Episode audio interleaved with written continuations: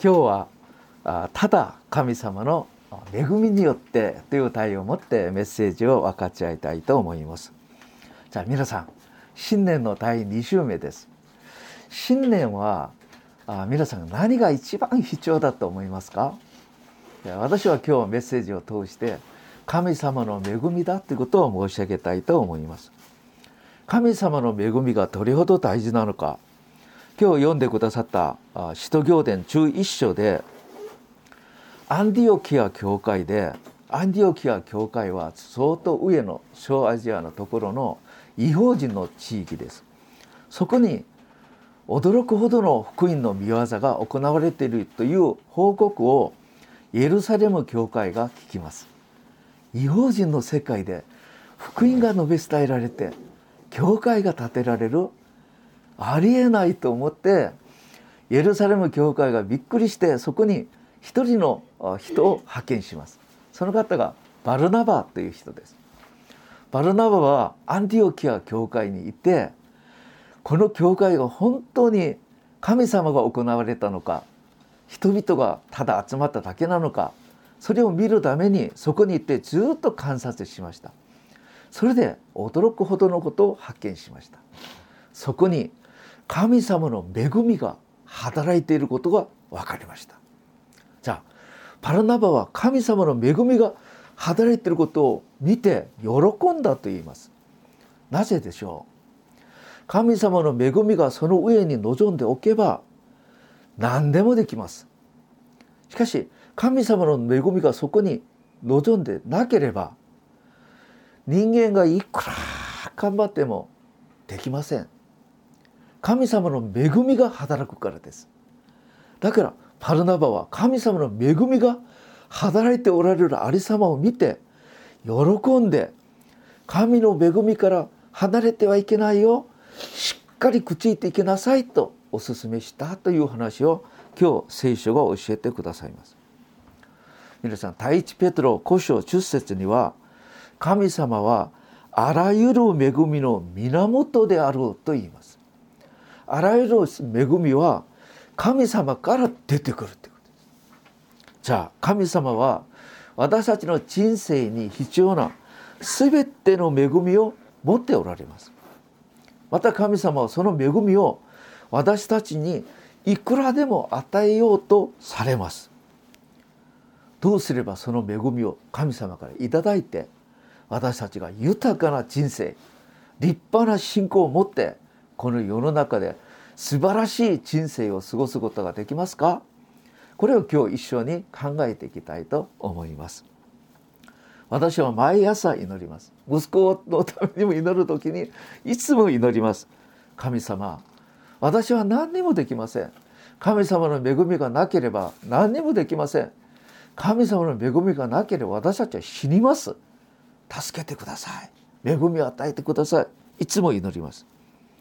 今日今年私たちの教会と教会に直されている各家庭の上神様の恵みが豊かに望むことを祈りながら今日のメッセージを分かち合いたいと思います。さあもともと全世界と全ての万物は創造主神様の恵みによって生きるように神様はそのように全世界を設計されたんですデザインされたんですそれは創世記を見てばよくわかります。創世記一章二章神様が創造された美しくて豊かな世界。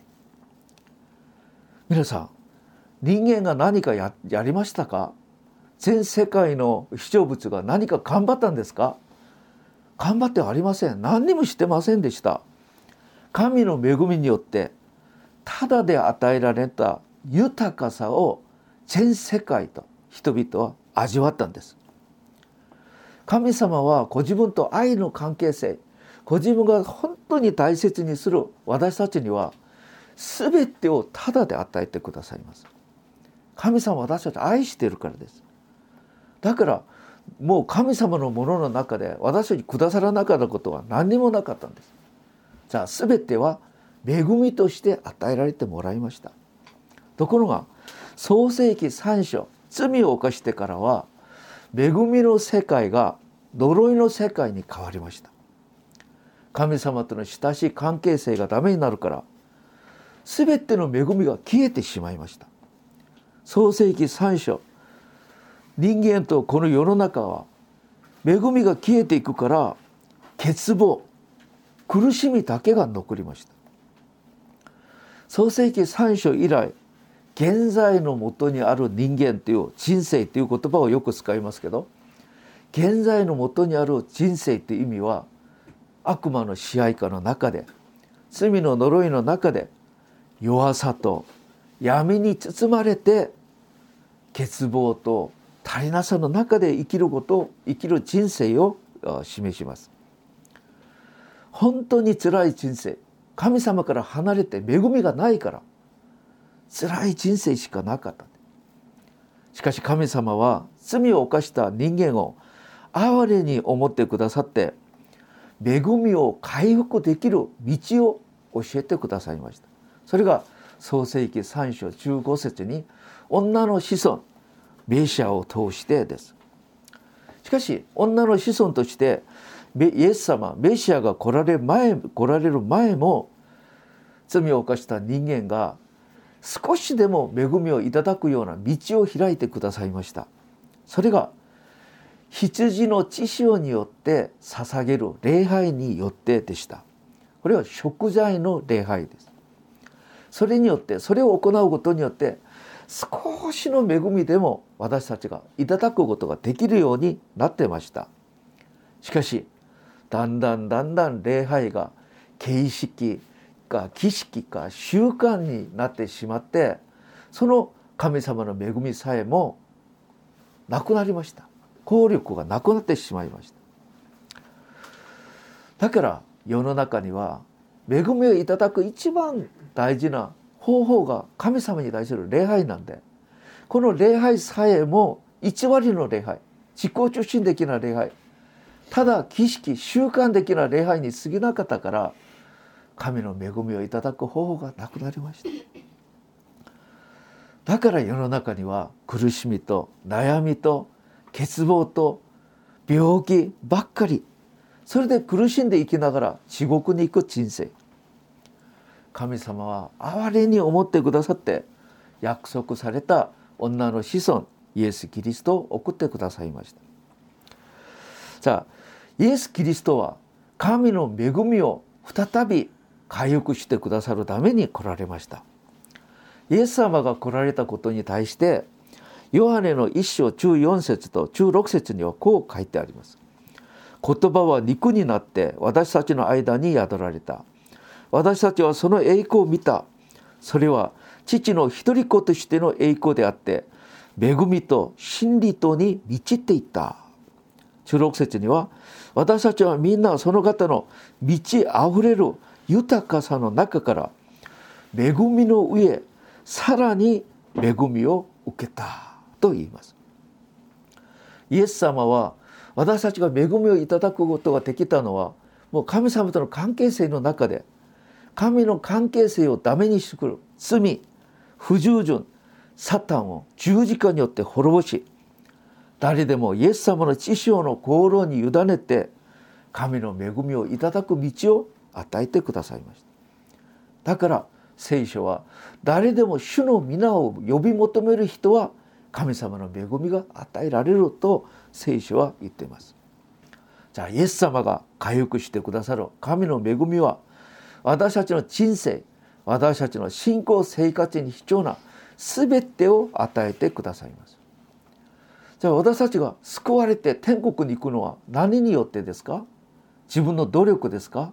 いいえ神様の恵みですエペソ28節事実あなた方は恵みによって信仰によって救われたこのことは自らの力によるのではなく神の賜物だ神様のプレゼントだ恵みだって言います私たちは信仰が成長していくこと非常に大事です信仰が成長しなければ神様の豊かさを見ることもできない味わうこともできないんですどうすればそれができるのか。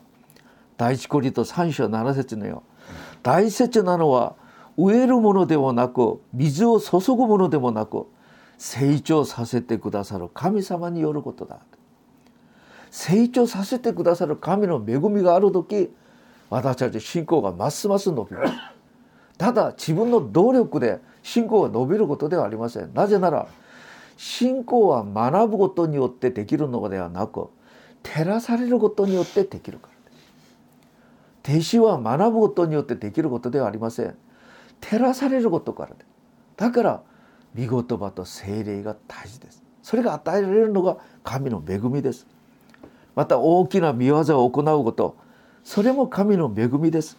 第一コリント中五章中節にパウロがこう言います。私は他のすべての人よりずっと多く働きました。しかし働いたのは実は私ではありません。私と共にある神の恵みでした。自分がやったけど神の恵みが力をくださって私はできましたってことです。じゃあ神の恵みがなければできません。サタンから勝利保護され命が与えられることも神の恵みです。詩篇の85編の一節にバベロンの捕虜の地域からイスラエル人たちがエルサレムに戻りました。それが何によってできたのか。それは神の恵みだったと言います。神の栄光を見ること。どうすれば目に見えない神様の栄光それを見ることができますか。どうすれば天国を見ることができますか。それは神様の恵みです。見せてくださらなければ私たちは見ることはできません。先週金曜日私たちのこの教会のビジョン。皆さん強要されたビジョンはビジョンではありません。牧師が皆さんに私が皆さんにこれが教会のビジョンです。信じましょう信じましょう信じてください。それだって皆さんのビジョンになることではありません。ビジョンは強要されてはできません。私が神様から頂いたビジョンを皆さんと分かっちゃう時に精霊が皆さんに照らしてくださってなるほどそれが私のものだと思って一緒に参加するんです。それによって教会のビジョンができるんです。照らされなければなりません。照らされるのは恵みです。驚くのは神様の賜物精霊の賜物ということがあります。第一コリント12章7節から10節まで9つの賜物がちょっと書いてありますけどそれは神の手神の目神の口それが働くことです。神の手がどれほど力があるんですか？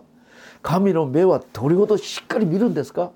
神の口から出るこの御言葉はどれほどパワーがありますか？生きており力を発揮しどんな諸刃の剣よりも鋭くそれが与えられるのが神の恵みですけど精霊の賜物ですけど精霊の賜物も神の恵みによって与えられると言います。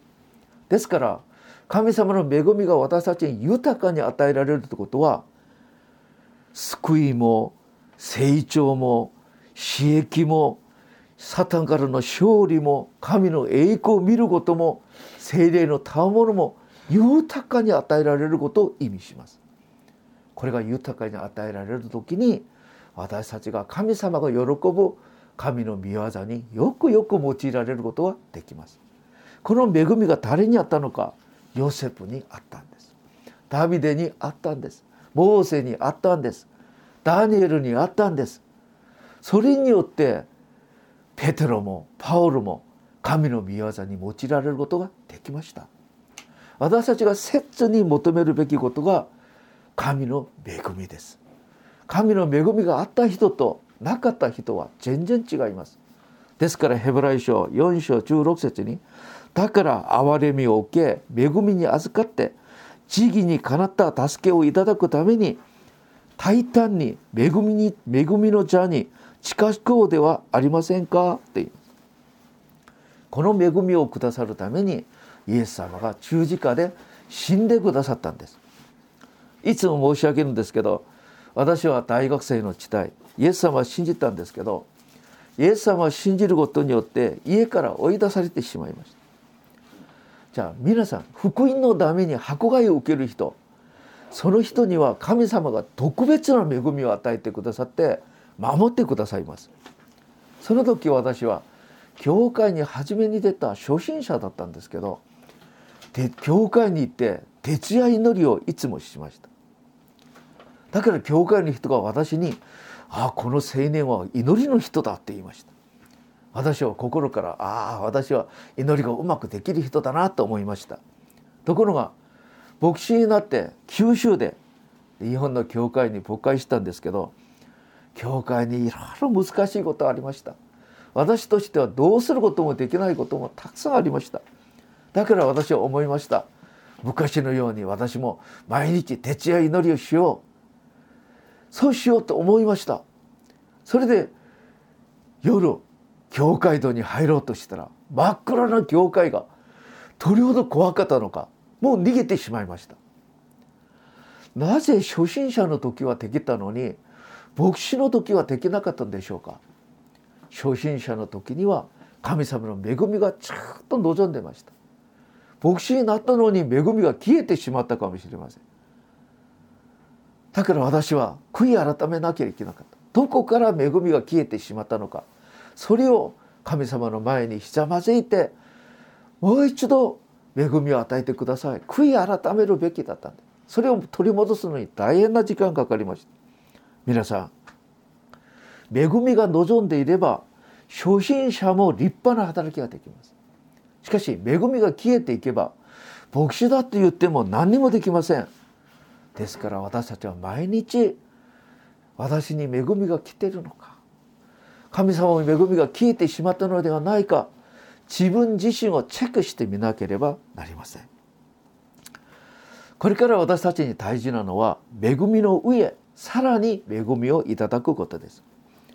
イエス様は私たちに豊かな恵みを与えてくださると言いました。使徒ヨハネはこう言いました。ヨハネ1章16節。私たちはみんなこの方の満ち溢れる豊かさの中から恵みの上にさらに恵みを受けたと言います。神様は私たちに小さな恵みをくださるんじゃありません。恵みの上さらに恵みを与えてくださいます。ヨハネ使徒ヨハネはそれをいただいたと言います。しかし皆さん私たちはどうでしょうか？私たちはこの恵みの上さらに恵みをいただいていますか？神様の恵みによって皆さん心が十万になっていますか？私たちはなかなかそれを維持することは難しいんです。なぜ維持することが難しいのか簡単に考えていきましょう。恵みをこぼしてしまうからです。その理由はまず傲慢です。恵みに出たいって自分が何かよくできればああ私は他の信徒とは違うんだ。なんとなく心から偉そうになってしまいます。偉そうになる瞬間から恵みは消えてしまいます。ヤコブ4章6節。もっと豊かな恵みをくださるそれでこう書いてある。神は傲慢なものを敵とし謙遜なものには恵みを与えてくださいます。皆さん傲慢は悪魔です。傲慢は悪魔から来たものです。だから傲慢になったという瞬間自分は悪魔になってるだ。から恵みが消えてしまいます。気をつけなければなりません。教会の信徒たちは謙遜これが一番大事です。2番目罪を犯したら恵みが消えていきます。第一はね3章8節。罪を犯す者は悪魔に食します。悪魔は初めから罪を犯しているからです。悪魔の働きを滅ぼすためにこそ神の子が現れたのです。罪を犯す者は悪魔に直する。怖いですね。罪はこんなに怖いものです。しかし神様は一回罪を犯したって恵みをもう取り戻される方ではありません。神様は我慢して忍耐しておられます。しかし1回2回3回習慣的な罪になってしまえば恵みを取り取り戻してしまいます。だから私たちは罪を犯したとしたら敏感に考えて悔い改めることこれが大事です。また3番目に精霊を悲しませる精霊を無視する精霊を冒涜するなら恵みが消えてしまいます。マルコ3章28節人の子らの犯した罪やどんな暴読の言葉も全て許されます。しかし精霊を冒読する者は永遠に許されず永遠に罪を責めを負うと言います。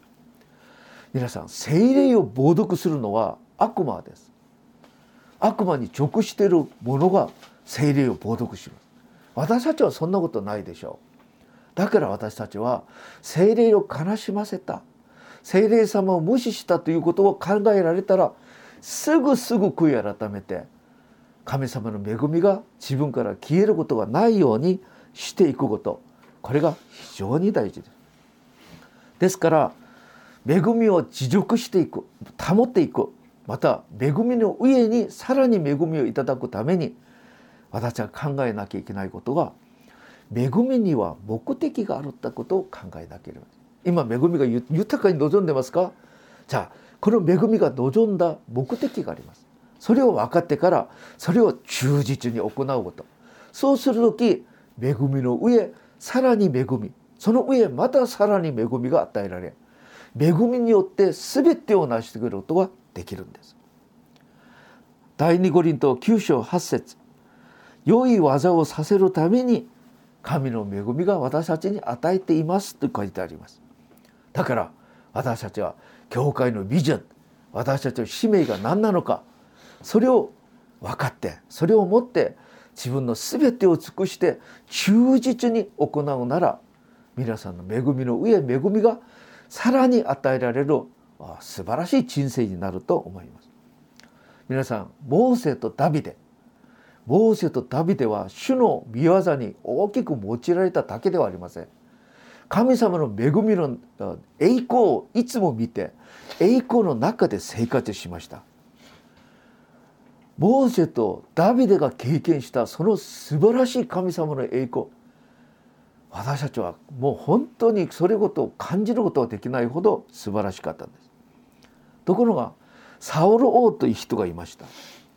神の恵みによって王になりました。油を注がれました。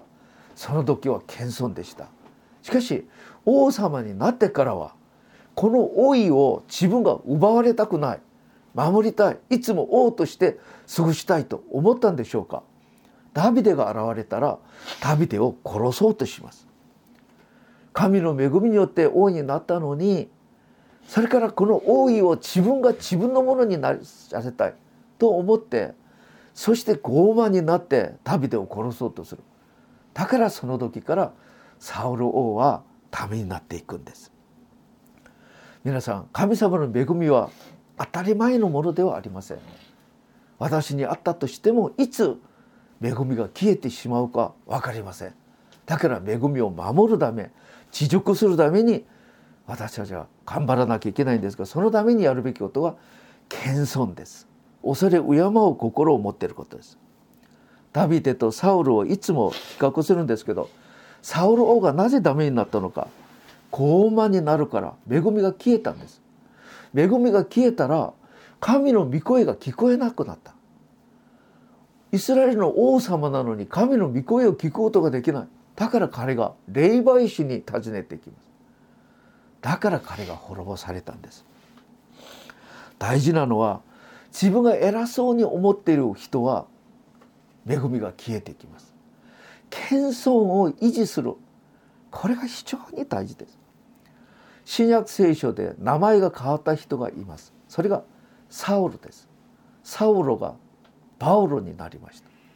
サウロって意味は偉い人。パウロという意味はまあ謙遜な人。まあ低い人という意味です。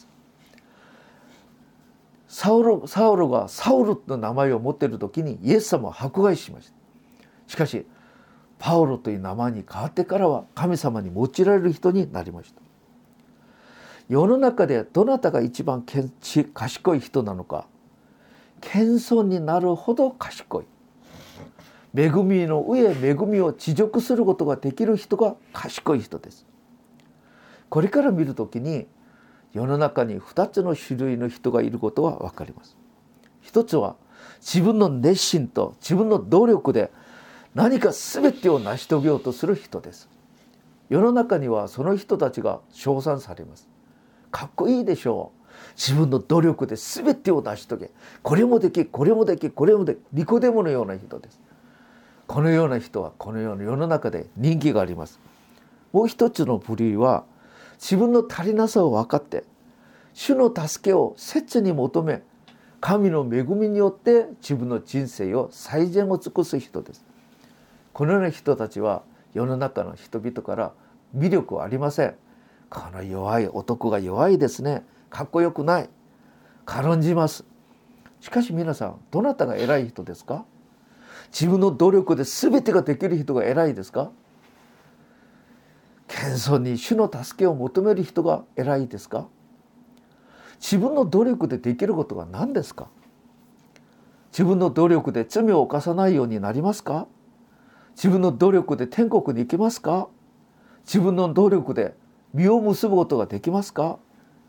自分の力でできないということを分かって神様に謙遜に委ねる人その人に神様が恵みを与えてくださりその人を神様が用いられるんです。ですからパウロは自ら悟ってサウロという名前をパウロという名前に変えたと思います。じゃあ3番目大事なのはお祈りです。皆さん明日何が起こるか私たちは分かりません。明日私が生きているか分かりません。今日生きてることで感謝し明日は主に任せるべきでしょう。2022年21年22年コロナのコロナ禍の時期でした。今災いの時期だと思います。この時期にどうすれば一番賢い人でしょうか。それは謙遜に神の恵みをいただいてその恵みの上恵みをいつも保ちながら主に仕える人だと思います。気の毒に思っているのは最近私たちの子供たちです。皆さんはそうじゃないですか？私は息子と話をする時に心が怖い時怖いほど勝手にしゃべることでびっくりする時があります。まるで神様をまあ隣の家のおじいちゃんのように考える。礼儀もありません。勝手にしゃべります。ある時怖いほど彼は神様はどう見てるのかと思うんですそのような理性たちのために私たちができるのは何か取りなしの祈り私は年取っている親たちは子供のために取りなしの祈りをする使命を持っていると私は思っています。えアグスティンの告白集である「コンフェッシト」という本があるそこにこのような記事があります。アグスティンが熱病にかかりました。それであ熱病にかかっている。この息子のために教会から神父さんが一緒に来て神父さんが祈ってもらって教会の人々が祈ってもらってウグスティンの熱病が治りました。だったらどうするべきですか？教会に行ってそして感謝するべきでしょう。その時ウグスティンは教会に行かないでマニ行に行きます。教会から恵みをいただいたのに間際に行ってみそのそうする時に母お母さんであるモニカという人は祈りの部屋に入ります。オグスティンは知ってます？あまたお母さん祈るだろうと思います。お母さんが切に祈ります。いつも神に逆らっていつも神様と反対の方向に行く息子。いつもお母さんはもう絶え間なく祈り続けます。ある日人生の苦しみの日ウグスリンが倒れているところで町の子供たちが歌う声が聞こえます。起きて取って読みなさい。それで起きて机の上にある聖書があったからそれをちょっと開いているところを見たらちょうどローマ書13章11節からの見言葉があります。夜が深まり昼が近づいた。闇の技を脱ぎ捨てて光の武具を身につけなさい。その御言葉を読む瞬間何かハンマーで打たれるような霊的な目覚ま目覚ます驚くほどのことがありました。それで彼次に彼は悔い改めながら聖オグスティンという人になりますけどなぜ彼が迷ったのか自分の力で人生の秘密人生って何なのかそれを探ろうとして彼は頑張ったんです。人生の意味をわからない。人生生きる理由は何なのかわからない。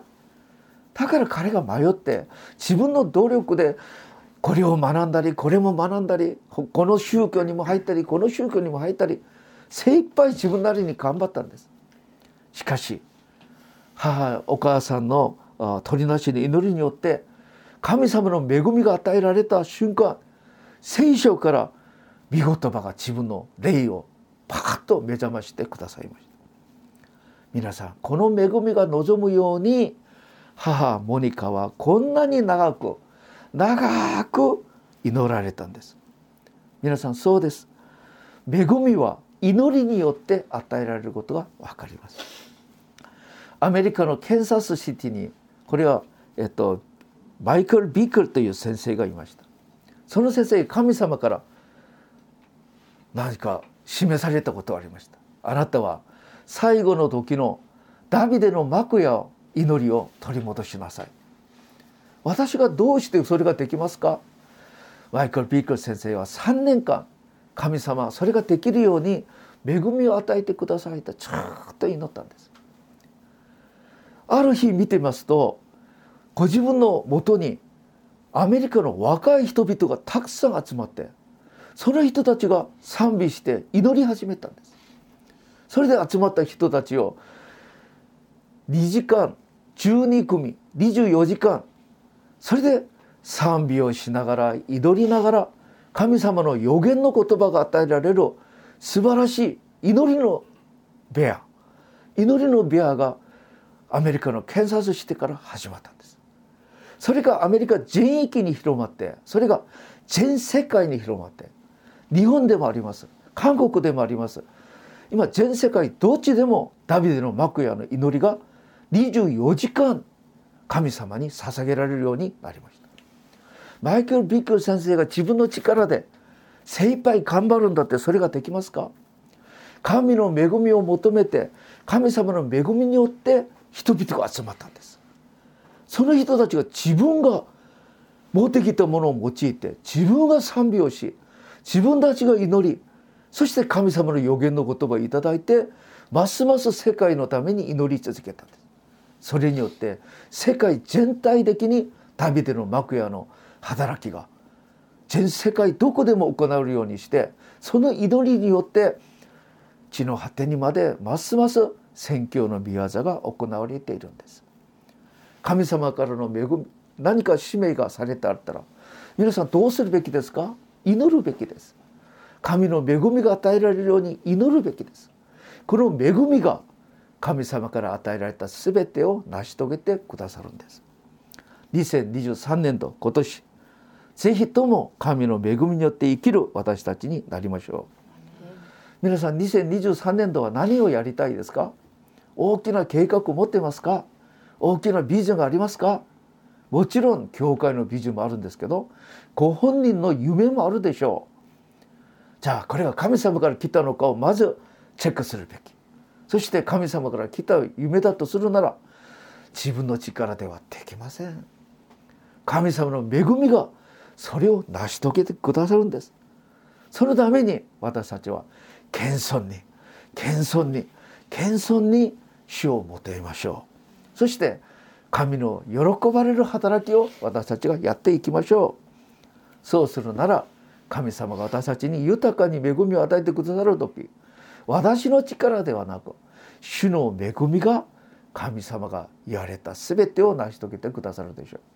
特に私たちの理性たち子供たちこの子供たちが神様のビジョン恵みによって神様によくよく用いられる。世の中で一番祝福された子供になるように親は祈らなきゃいけない。私たちは祈らなきゃいけない。ぜひとも祈る親になりましょう。そして2023年度主の恵みをいただき恵みの上さらに恵みをいただいて主によくよく用いられる立派な教会と家庭になりましょう。お祈りいたします。神様はあらゆる恵みの源である神様だと言います。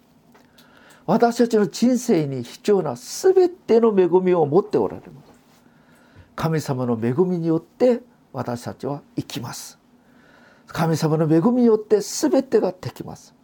どうかどうか神様私たちの教会また各家庭個人個人の上また理性たち子供たちの上主の恵みが豊かに望んで2023年度主によくよく用いられ一番祝福され神様から称賛される私たちにならせてください。